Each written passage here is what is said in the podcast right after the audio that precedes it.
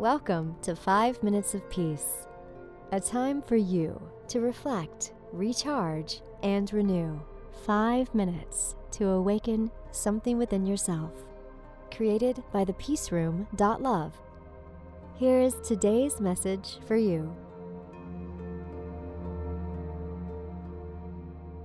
Today's Oracle card is from the Starseed Oracle, a 53 card deck and guidebook by Rebecca Campbell. Artwork by Danielle Noel. The card we pulled today is Earthed.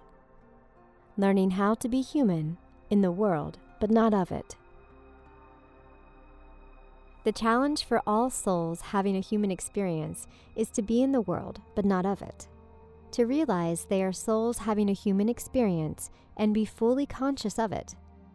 To realize they are souls having a human experience and be fully conscious of it to have their soul fully embody their body. People's personalities tend to relate to either transcendence or immanence. Those who lean toward transcendence have a longing for the heavens and the metaphysical. They yearn for a personal experience with God and to be lost in the heavens. They're envious of the angels and are more comfortable praying and hanging out in the stars than on earth. Those who tend toward immanence have attached themselves more to earth and their body.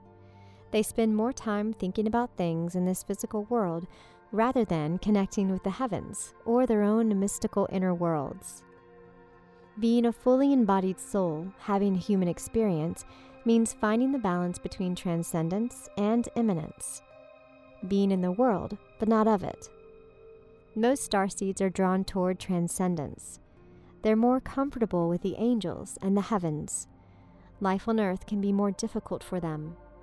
If this is you, you're being reminded that you chose to be a soul in a body on earth, and you're being called to focus more of your energies in the physical world. To learn how to be human, a soul in a human body, fully present to what life on earth has to offer you. Starseed Soul Inquiry do you tend to long for the stars or be more in the physical? How can you find greater balance between the two?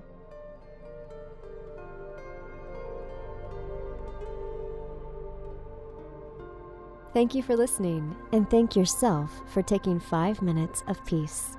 We are all connected on the path of love, service, and peace for ourselves and others. We're glad to be together with you on this path. And if you would like to know more about the Peace Room and our Reiki treatments, crystal healings, training sessions, and certification workshops, go to www.thepeaceroom.love. Join us here again whenever you need five minutes of peace.